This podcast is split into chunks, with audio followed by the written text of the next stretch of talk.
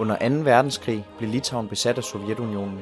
Der skulle gå 50 år, før landet blev selvstændigt, og igen kunne bruge nationalsanger, som du kan høre spille i baggrunden. Faktisk var Litauen det første land til at komme ud af det sovjetiske jerngreb tilbage i 1990. Men aktiv indgreb i historien og hukommelsen har været nødvendig for at genfinde den litauiske identitet. Jeg hedder Niklas Hansen, og med en søgen efter at komme på sporet af landets historiske identitet, vil jeg tage til Litauen for at rejse rundt i det gamle Sovjetland, samtidig med at jeg passer på pengepungen. Hvor svært var det for Litauen at genskabe identiteten? Hvordan er det at være i en sovjetisk forlystelsespark? Yeah, I didn't enjoy it, but uh, thank you too. Og hvad kan jeg forvente mig af det litauiske køkken? Der er flere, flere stykker, jeg ikke kan spise, fordi det simpelthen bare bliver til en stor kødbold ind i munden på mig. Velkommen til det tidligere Sovjet på budget.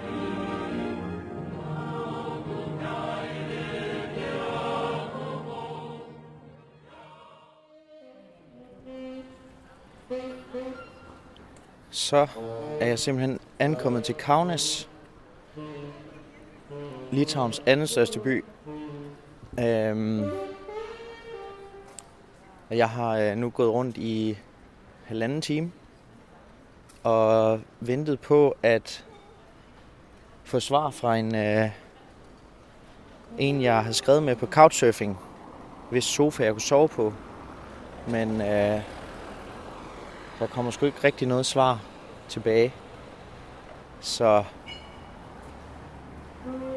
nu må jeg, øh, nu må jeg finde ud af, hvad, hvor fanden jeg så skal sove.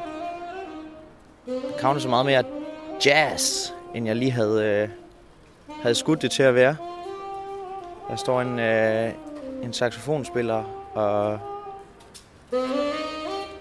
ja, han spiller ikke til offentligheden i hvert fald. Han står og kigger, spejler sig i en butiksrude, og føler sig ret jazz selv.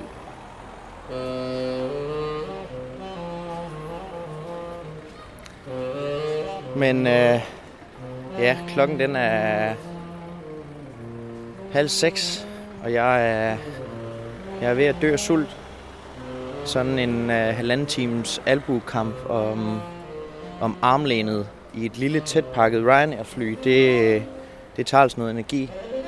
Især når det er med en, en litauisk mand på, ja, jeg vil skyde på 120-30 kilo. Men jeg er faktisk mere interesseret i at finde ud af, hvor fanden jeg skal sove i nat. Så må vi se, om jeg kan finde noget, noget mad bagefter.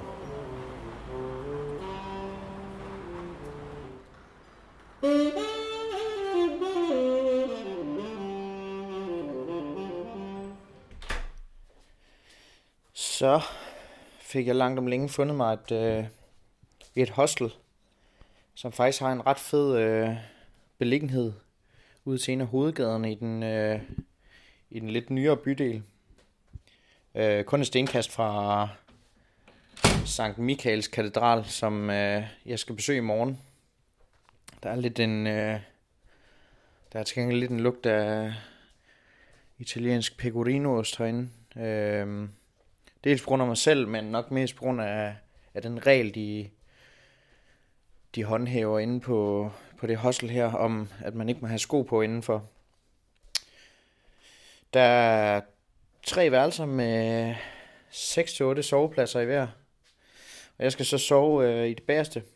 Hele, hele bagvæggen i køkkenet er tildækket med, med håndmalet flag, og jeg kan da også spotte, spotte Dannebro lige i midten. Kvinden, der sørgede for mit ophold, øh, hun fortalte mig, at øh, der er kommet flere og flere danskere de sidste, de sidste par års tid. Øhm, men nu er jeg simpelthen ved at besvime af træthed, så jeg vil gå til køjs, fordi jeg skal være frisk til i morgen, hvor jeg har et øh, tæt pakket program.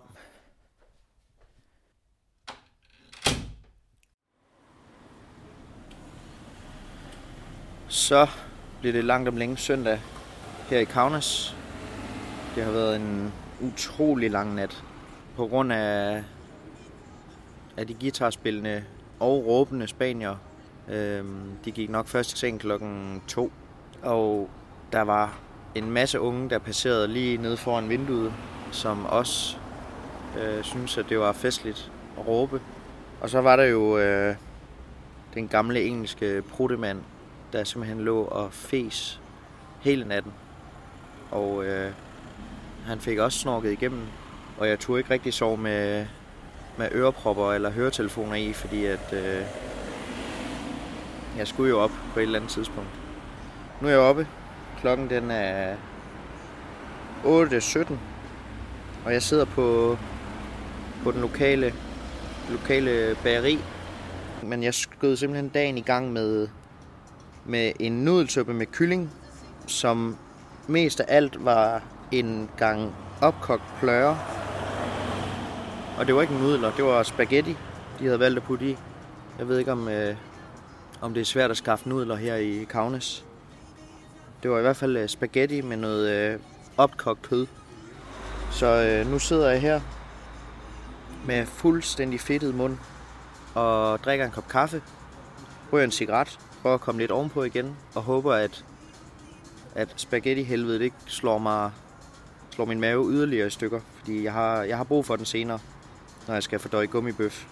De havde også valgt at toppe den af med, med koriander, som efter tandlæger nok er mit hadobjekt nummer et. Det er mere eller mindre djævelens ukrudt.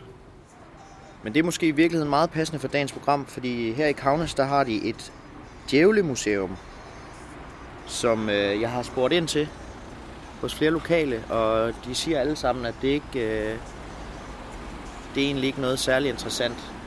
Det er en, øh, en mand, der hedder Antanas, og så har han også et efternavn, der startede med at samle en masse øh, små djævlefigurer.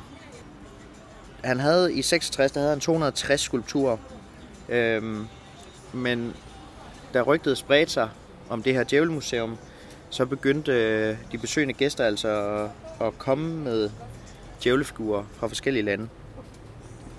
Øh, og nu er der over 3.000 forskellige djævle, skulpturer og en masse andet. Så der skal jeg ind.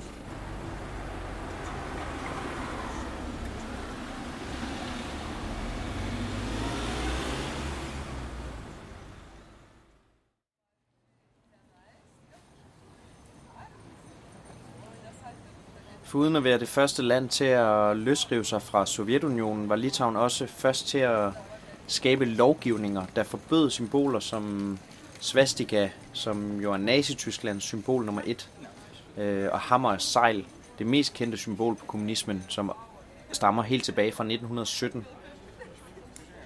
Og der er ikke skyggen af sovjetiske symboler at finde nogen steder i gaderne på flag eller monumenter osv.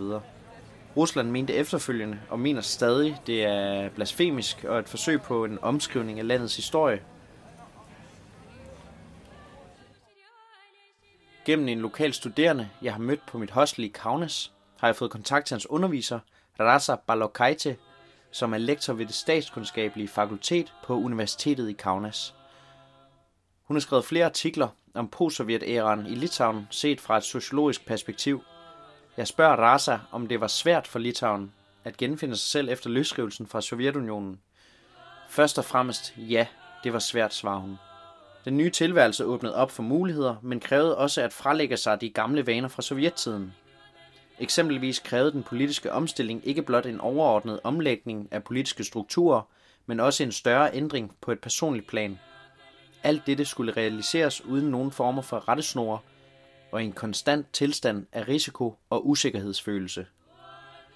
I Rasas seneste artikel beskriver hun, hvordan en efteraben af vestlig kultur blev Litauens metode, hvorved de kunne opbygge en ny identitet som land. Det vender jeg tilbage til senere. For lige før at jeg bevægede mig i retning af Djævlemuseet, blev jeg nemlig stoppet af en ung pige ude foran et øh, indkøbscenter, efter jeg havde været inde og købe øh, cigaretter og vand og batterier til min optager – og hun spurgte mig, om hun må stille mig nogle spørgsmål omkring øh, religion, og det sagde jeg ja til, og hævde straks optageren frem. Hun ville ikke fortælle sit navn, hvilket øh, er det stor undren for mig, når hun selv stopper folk på gaden og, og stiller spørgsmål i et offentligt rum.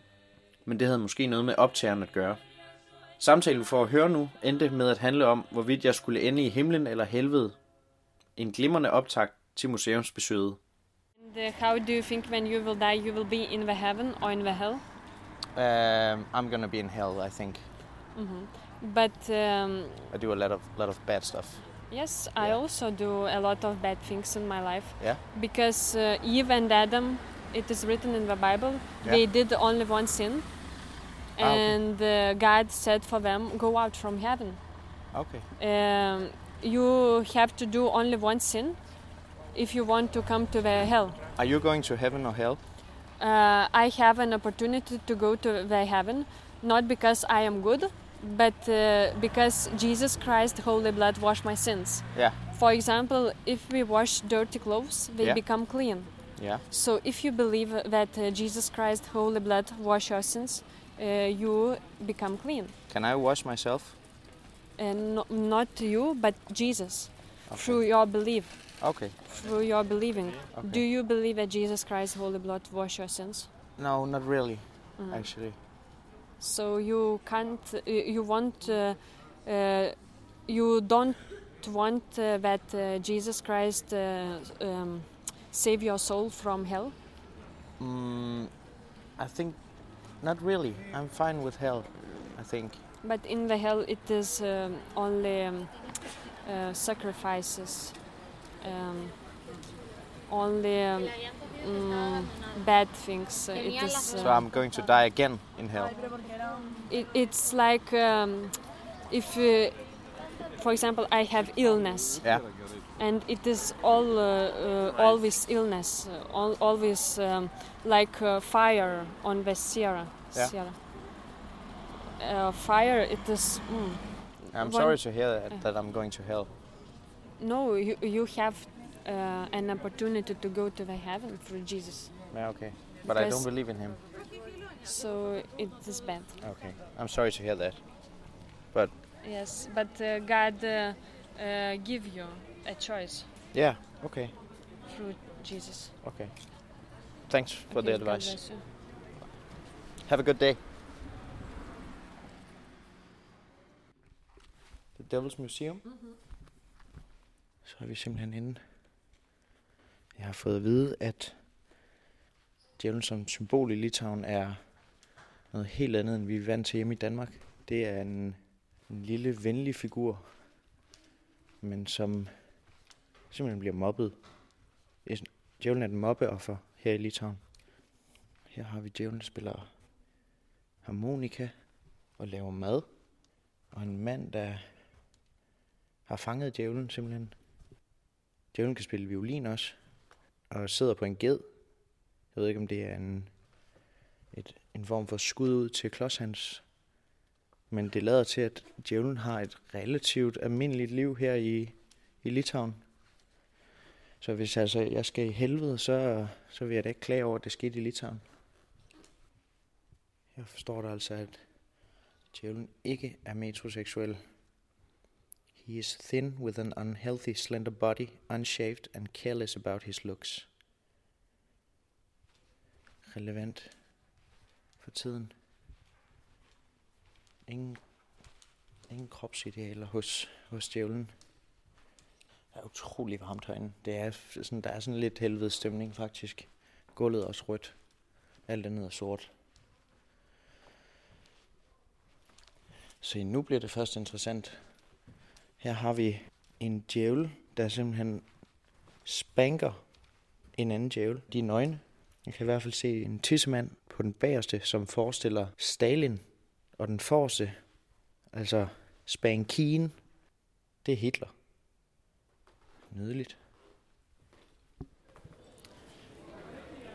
Hvis jeg nu var kommet hjem til Danmark igen, uden at have oplevet Djævlemuseum, så tror jeg, jeg havde klaret den. Men øh, det var da meget fint lige at få med. Øh, hvis jeg skulle vælge en, en yndlingsdjævel, så var det nok enten John Lennon eller BDSM-udgaven af... Der er lige en, der råber. Øhm, BDSM-udgaven af Hitler og Stalin. Den synes jeg også havde sin charme. I Rasas artikel forklarer hun, hvordan man ikke blot i Litauen, men i de fleste sovjetiske lande blev fascineret af den vestlige verden, i sådan en grad, at man begyndte at efterligne vestlig kultur, uden egentlig at have en begrundelse. Hun henviser til filmen Syndromes of Mimicry, hvor en scene viser et ældre ægtepar, der danser til et populært engelsksproget nummer, som blev sunget af en mand, der ikke engang selv kunne engelsk. Det virkede som det eneste naturlige valg at kopiere den vestlige kultur, selvom det var fuldstændig uden begrundelse. Selvom Rusland gik i samme retning, fungerede det som en symbolsk afstandstagen fra alle de ting, som Sovjetunionen stod for. Som et frisk pust i et land, der desperat forsøgte at genfinde eller skabe sig en ny identitet som landet Litauen. Så er jeg langt om længe kommet øh, op for enden af en, øh, en lang trappe, som øh, snod sig igennem en helvedes masse træer og førte mig direkte op til en øh, gammel forlystelsespark, som øh, åbenbart stammer helt tilbage fra sovjettiden. Jeg kan se, at der st- faktisk står folk rundt omkring og står klar til at sætte gang i maskineriet, hvis man er, hvis man er til den slags. Og det tænker jeg da, det ville være en spildt mulighed, hvis jeg ikke, øh, hvis jeg ikke prøvede det af. Der er både øh, store og små karuseller. Så er der meget lille pariserhjul og radiobiler og nogle, nogle store gynger. En ret, ret flot park, den ligger i faktisk, op på, op på en bakke, relativt øh, centralt i, her i Kaunas. Så, nu har jeg sat mig ombord i en, øh, en gammel sovjetisk forlystelse. Så det skal nok blive festligt.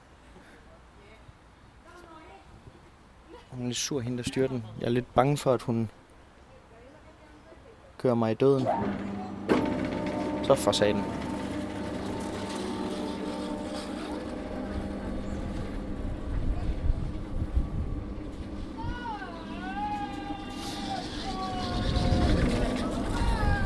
Hold kæft. Det er fedt. Men det er, det er jo så fra øh, 80'erne det her.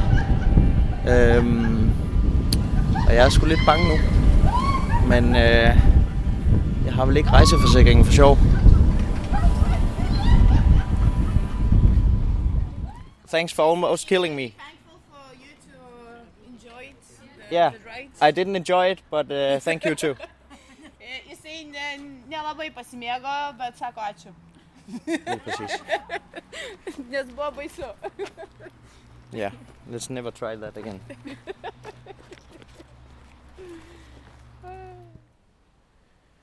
Jeg var simpelthen nødt til at pakke mikrofonen væk, fordi øh, karusellen ikke bare var en, øh, var en karusel, som jeg ellers først troede. Øh, det var... Jeg sad jo bare klar med, med telefon og optager og med tasken liggende løs ved siden af mig, indtil, indtil karusellen pludselig gik op i en 45 graders vinkel og kørte meget hurtigere end, øh, end hvad den så ud til at kunne. Og jeg, jeg tror sgu, jeg brugte det meste af tiden på at overveje min, hvad rejseforsikring vil sige til øh, en ulykke i en gammel sovjetisk forlystelse. Nu tror jeg, jeg vil, jeg vil prøve radiobilerne i stedet.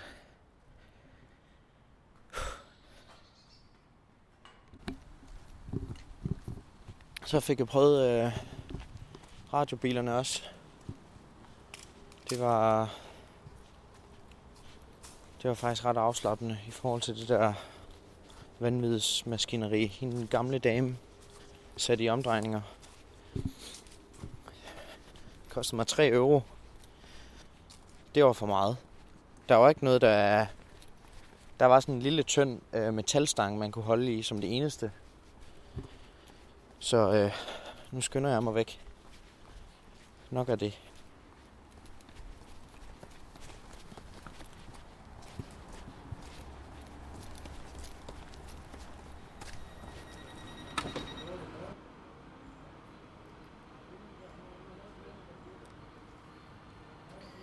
For et par minutter siden, så kom der en russisk gut hen til mig og spurgte mig, om jeg kunne hjælpe ham med 20 euro, fordi han skulle til, til Vilnius. Og så spurgte jeg ham, hvorfor han ikke havde nogen penge nu, hvor han skulle med toget til Vilnius. Øh, og han havde så brugt 400 euro på casino i går aftes. Det er i hvert fald ikke Sovjet på budget. Øh, men det er det her. Og øh, nu skal vi sige tak til Kaunas. Det har været begivenhedsrigt. Jeg har... Øh, ja, det startede jo med en, med en hæftig albuekamp i det meget tæt pakket Ryanair-fly. Så ankom jeg, blev brændt af af en couchsurfer. Så lykkedes det mig heldigvis at finde et hostel sent på aftenen. Øhm, og så blev jeg holdt vågen af prutemanden den første nat. Og øh, larmende spanier.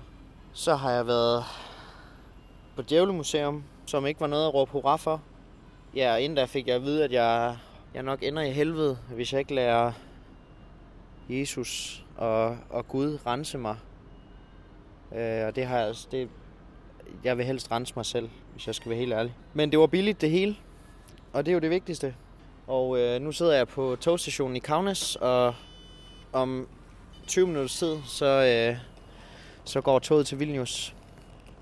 Og så må vi se, hvad, hvad Vilnius har at byde på. Jeg har fået at vide, at det faktisk skulle være billigere end, end Kaunas. Og det skulle være lettere at finde hostels. Og så har jeg da også en idé om, hvad jeg skal, skal bruge tiden på i, øh, i Vilnius. Vilnius er Litauens hovedstad og landets største by på ca. 575.000 indbyggere. Jeg gætter på, at det tal har ændret sig lidt, selvom tallet er fra 2018. I Vilnius var der et stort antal jøder før 2. verdenskrig, hvor Sovjetunionen og Nazi-Tyskland og Sovjetunionen igen fik besat Litauen, og fik derfor tilnavnet Litauens Jerusalem. Rusland mener den dag i dag at have reddet Litauen fra Nazi-Tyskland, og ser det ikke som en besættelse af Litauen. I 2015, da Litauen nærmede sig sin 25-årsdag for uafhængighed, begyndte man så småt i Kaunas at fjerne de sovjetiske monumenter, der prægede bybilledet og markerede lange perioder med kommunistisk undertrykkelse. Processen var længe undervejs, eftersom disse blev anset som kulturarv, og i hovedstaden Vilnius havde man endnu ikke fået godkendelse til at fjerne disse monumenter på kommunismen. Bygninger og andre konstruktioner, skabt i sovjettiden, har fået lov til at blive stående. Raser fortæller mig, at den litauiske befolkning er meget polariseret, hvad dette angår. Dem, der vil bevare monumenterne, går ind for aktiv erindring og den diversitet i samfundet, som monumenterne bidrager til. En måde at vise på, at landet har rykket sig i den rigtige retning. Modstanderne føler sig derimod for traumatiseret over de mange, der mistede livet undervejs til, at de vil mindes om det konstant. I dag er byen blevet moderniseret og har fået et finansielt område med høje bygninger, og mange af de gamle bygninger er blevet renoveret, dog uden at ændre på de mange flotte gamle arkitektoniske, meget imponerende facader.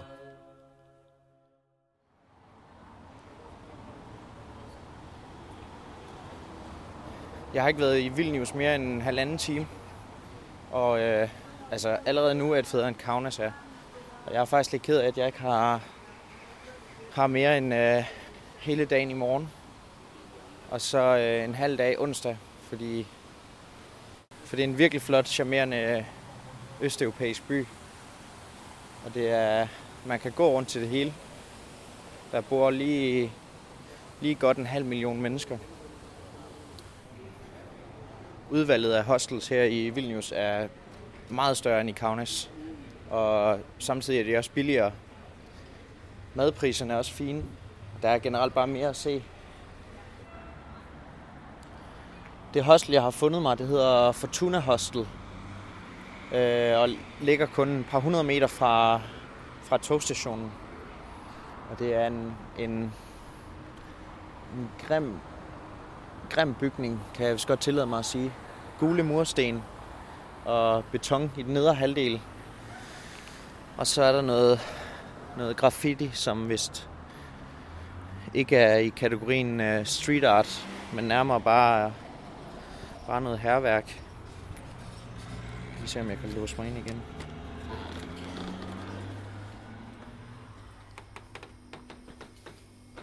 Der er nærmest en, en form for rød løber til mig herinde også. Det er jo Meget fornemt. Det skulle også være mærkeligt, hvis jeg ikke kunne få lov til at låse mine ting inde, fordi selv på køleskabet, hvor der kun er vand og Lion og Twix bar, der er også lås på.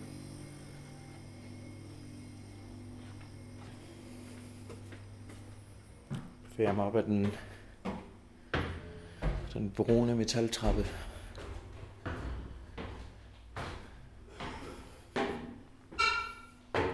Det meste herinde er faktisk brunt. Brunt eller gult. Det lugter ret grimt lige nu. Ja, det er fordi, der er en, der har været ude og besøge. Skal jeg se, om jeg kan finde mit værelse nummer 9. Der.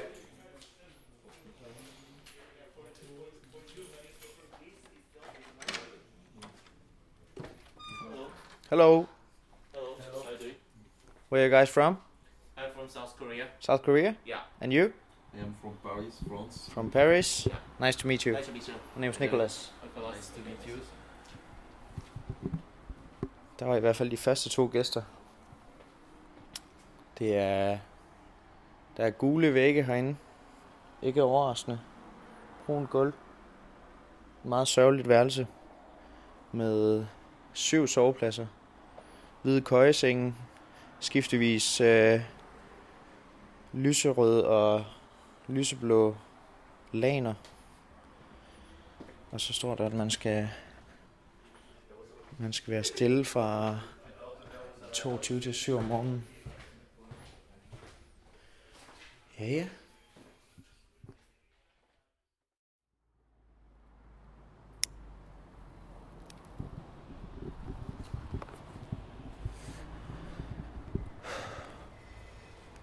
Jeg er jo lige kommet, øh, lige kommet hjem efter en 3-4 timers vandren rundt ind i, ind i den gamle bydel i Vilnius, som er skidehammerende hyggelig og charmerende. Og så tænkte jeg, at jeg skulle hjem og sove. Men øh, så kommer jeg tilbage på mit øh, hostel, som øh, jeg jo så senere har fundet ud af, ikke er, er noget at råbe hurra for. Og at øh, jeg kunne have fået noget bedre, endnu billigere. Så kommer jeg hjem på mit hostel, og ja, samtalen starter egentlig meget sobert mellem sydkoreaneren og franskmanden, mens etioperen han er ude at lave bummelum. Lige pludselig så tager det en drejning, og så begynder de at snakke om sexturisme. Og det prøvede jeg sådan lidt at abstrahere fra, og så går der ikke mere end et par minutter, så kommer etioperen ind og kan bidrage lidt. Øh, så jeg bor simpelthen sammen med, med tre, tre mænd, der har erfaringer med sexturisme øh, og, og giver hinanden gode råd. Blandt andet kunne øh, Etioperen fortælle, at i Dubai, der kan man få dem i alle farver. Øh, og hvis man er til den slags, så kan man jo bare skrive det bag øret.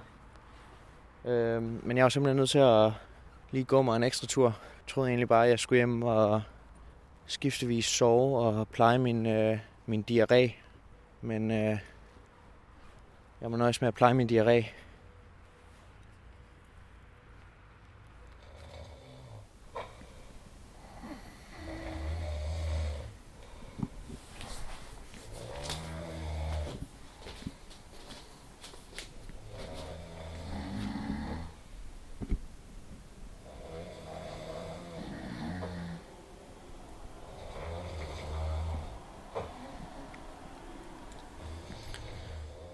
Der er simpelthen en regulær snorkekamp i gang lige nu.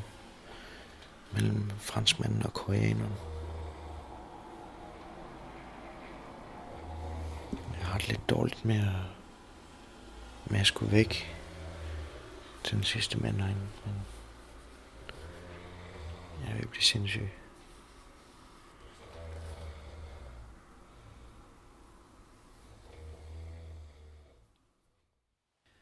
Efter jeg havde købt mine flybilletter til Litauen, gik jeg øjeblikkeligt i gang med at finde ud af, om det var muligt at sove hos nogle lokale øh, via couchsurfing, for at kunne få et nærmere indblik i kulturen fra et lokalt perspektiv, Derfor var det sindssygt ærgerligt, at jeg første dag blev brændt af i Kaunas, øh, men i Vilnius tilbød en lokalavis mig rundt, selvom hendes tid var begrænset. Hun hedder Vejda og er 27 år gammel og arbejder med at udvikle og arrangere ture rundt i Vilnius for lokale. Øhm, så hun har en, en stor viden om byen. Vi satte os på en fortorvscafé i centrum og snakkede over en kop kaffe. An idea, and my idea was to make this uh, travel podcast. So only one country or No, I'm going to Belarus okay? uh, in that will be 12 uh, days. different. yeah, Actually, I went there like really like 10 years ago, yeah. and then you feel like Vejda fortæller mig blandt andet om, hvordan mange litauer tager det ilde op, når de bliver kædet sammen med Rusland. Om det så drejer sig om sprog, kultur eller andre tænkelige sammenligninger. De er stolte af at være fra Litauen og vil gerne sætte tyk streg under, at dette er landet, som de i dag selv har skabt, uden indflydelse fra Rusland. I've been there 10 years ago. Yeah, kind of. and it was like that. Yeah, you and it couldn't was speak. like that. uh, yes, you couldn't. So I think you didn't find uh, Lithuania so Soviet. no, I mean, not at all. Many people think that, and like they think people are so close-minded and you know, like really Soviet. But now it's No, no. really changing so fast. Yeah, yeah, yeah. Estonia, the more unusual experiences mm-hmm. I would like to. That's why the escape rooms. That seems weird. There's so many escape But rooms. there are no in Denmark such things. maybe, maybe in Copenhagen, but I Because haven't when heard you about. say that after a fought, if they do it in English also, I've never checked it. I know in Lithuanian there's so many rooms because you know there is a codes and you have to write in Lithuanian. So I was thinking maybe for foreign foreigners. I, I'm not sure. We do it also in the company, but we are like more partners with them. There are so many, so many. It's so popular. Last year it was so popular. Yeah. And now I remember one really unique experience uh, I done once. So it's like um, it's called Sovietian experience or something like that. So you're going to the place which is like close to the close to the city, Yeah. and then you uh, there are many actors, and they are pretending like you are in those Sovietian times. Uh, and you are coming there in this place, and there, like you are like this soldier, and Yeah. they are treating you so bad like they are humiliating you and shouting on Wow. your bed so real i saw people crying there Where's I mean, Um, it's uh, i can send you location it's close to but i think i have a feeling you have have to have a group or you have to follow the schedule when you do it because you not just go and do it Okay. it have to be people doing that Because that that could be that could be yeah, actually, they have dogs and everything, and they do everything exactly like it was in Sovietian times. Yeah. They uh, sending you to the hospital, and you're trying to say that yes, you have this disease.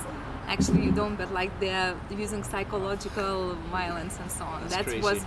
For me, it was like nice to try. Yeah. I wouldn't go one more time. I done it, but I didn't cry, didn't scream, nothing. But quite, you know, for sensitive people, that's too much. I think. Yeah, yeah. That's really recommending that.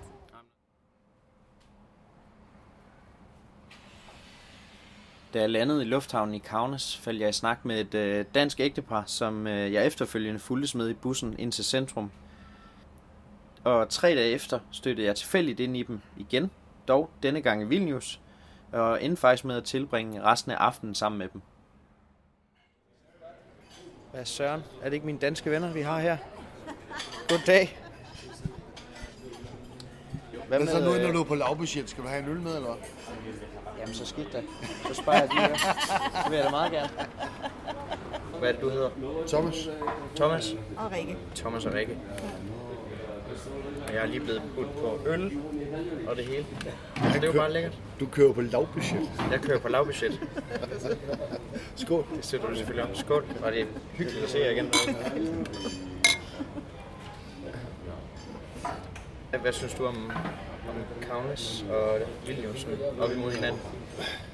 Kaunas er, er mere simpelt at finde rundt i. Ja. Der har du, har du gågaden. Du har, hele, hele systemet der ligger sådan en lang række dernede. Ja. Men øh, Vilnius, der ligger det sådan mere spredt fra højre til venstre.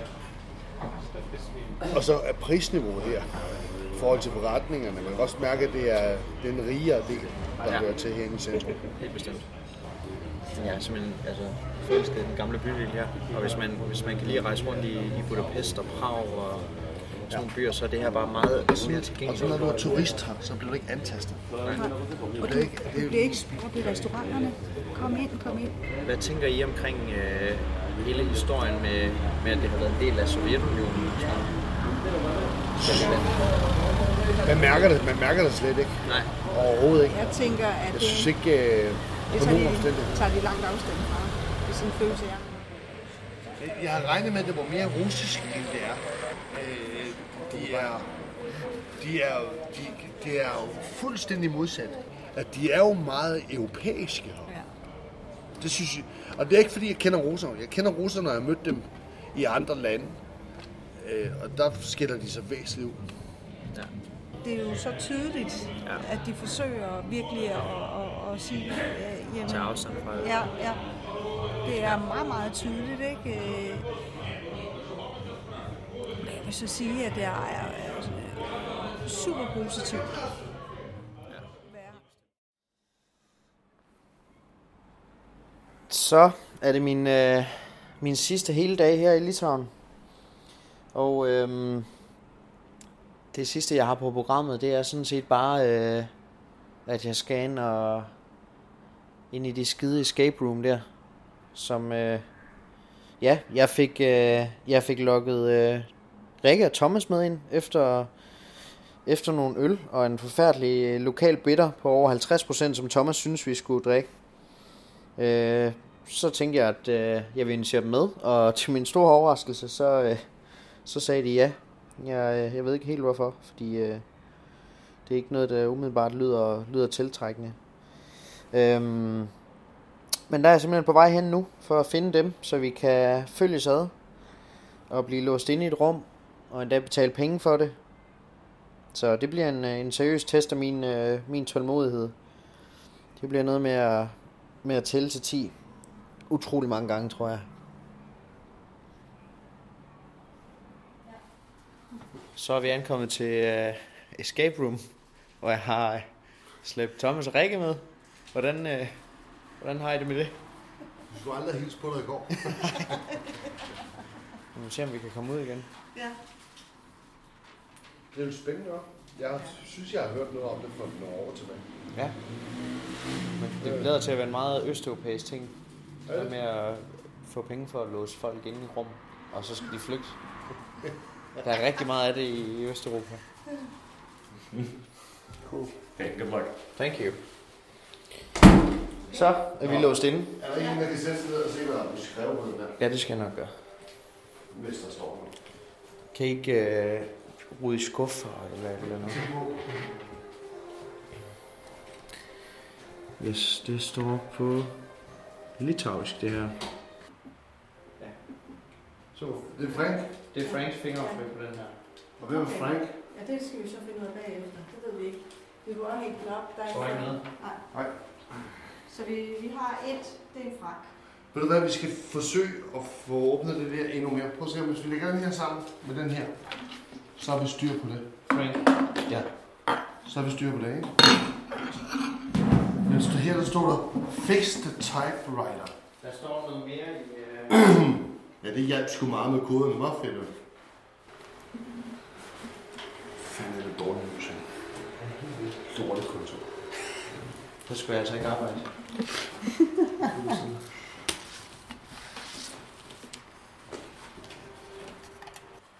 Hvor langt er vi kommet? Det her, det gik rigtig, rigtig dårligt med det her tog. Ja, det gjorde det. Altså, jeg kan kun nå frem til, at de skal til... Øh... De skal til Lucerne. Kommer du med flere papirer? Ja. 3 minutter. Nu skal vi... Se her, nu kommer vi ind. Vi simpelthen, vi slogs med For, jeg læser lige... Øh... Ja, undskyld. På det der, så kan jeg lige fortælle. Kom nu ud med det. Hvorfor slog vi? Fordi det er jo så rar. Dårligt. Vi er nogle idioter. det kan vi altså bare. Og jeg... s- lige-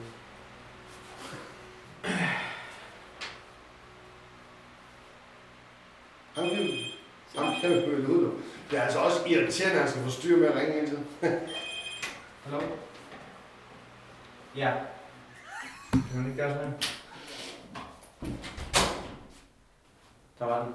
Du skal bare trykke Det var det. Man skal godt trykke ind samtidig. Hold kæft, mand. Det var godt, at vi tog den svære. Ja, så har vi stadig ikke nået noget over. Så er vi, så er vi ude til aftensmad. Det har da været meget smart. Vi har brugt en time og tre kvarter. Ja. En time og tre kvarter. Klokken er fire nu. Det var en forfærdelig oplevelse. Ved du hvad, jeg på. ja, Det synes jeg virkelig. men, men nu får man faktisk ideen om, hvordan man skulle have gjort fra starten af. Ja. Så hvis du går ind et andet sted, så vil du forvilde. Jeg tror, vi rendte forvildet rundt de første tre kvarter. Vi vidste ikke, hvad det gik ud på. Hold kæft, mand. Og du, din tålmodighed er lav. Er den er helt i bunden. Vi bliver ikke detektiver. Nej. Vi er ude. Nå, vi fik rodet det hele til. Det er Ja. i hvert fald det, vi har fået for vores penge.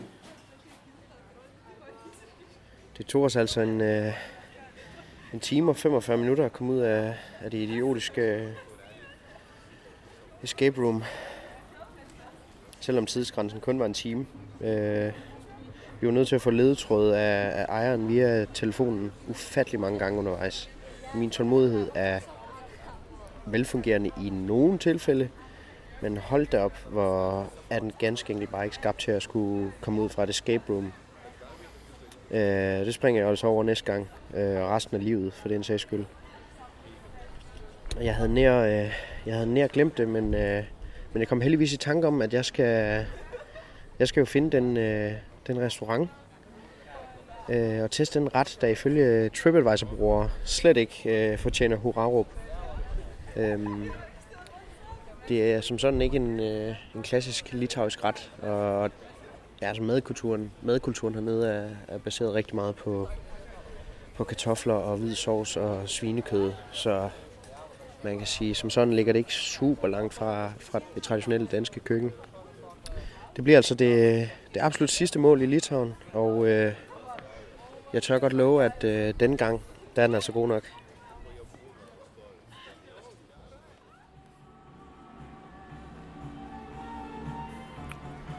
Så er jeg ankommet til Gummibøf-restauranten. Og øh, de har simpelthen taget røven på mig. Det er, det er en japansk restaurant. Men øh,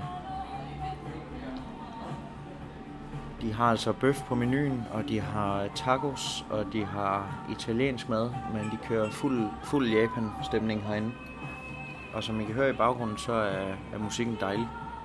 Så ja, yeah, jeg har ikke noget at klage over.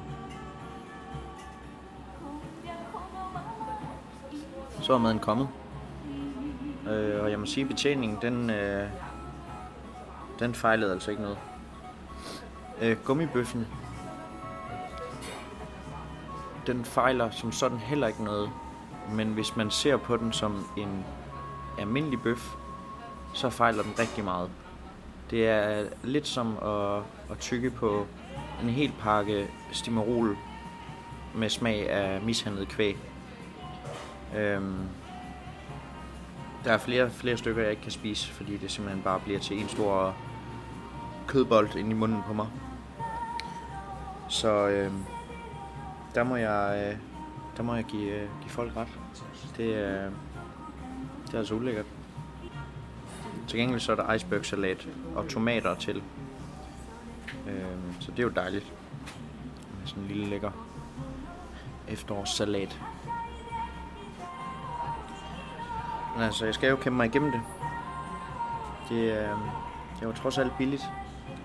Det kostede 3,5 euro for gummibøf. En, øh, en lækker efterårssalat.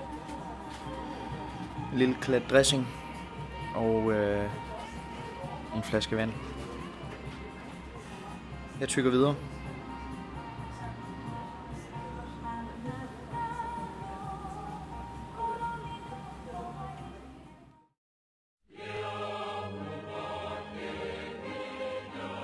Vilnius er en by, der er et besøg værd og byder på både flot arkitektur, kultur og en gammel bydel med snævre gader, restauranter, caféer og en masse andet.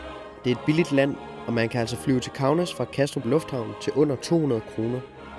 Vil man undgå de sightseeing-turistbefængte, dog flotte byer Prag og Budapest, kan man med fordel tage til Vilnius i stedet.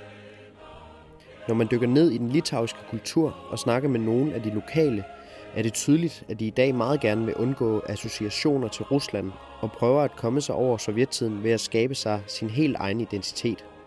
Selvom inspirationen kommer fra den vestlige kultur, har de gjort et stort stykke arbejde for at finde sig selv igen som et selvstændigt land. Du har lyttet til første afsnit af det tidligere Sovjet på budget. Redaktør og sparringspartner er Christian V. Jensen. Optagelse og redigering har jeg selv stået for. Jeg hedder Nikolas Hansen. Podcasten er lavet i samarbejde med Point of View International, så det næste skridt for dig, det er at gå ind og følge dem på Facebook og Instagram, og gå ind på hjemmesiden pov.international. Tak fordi du lyttede med.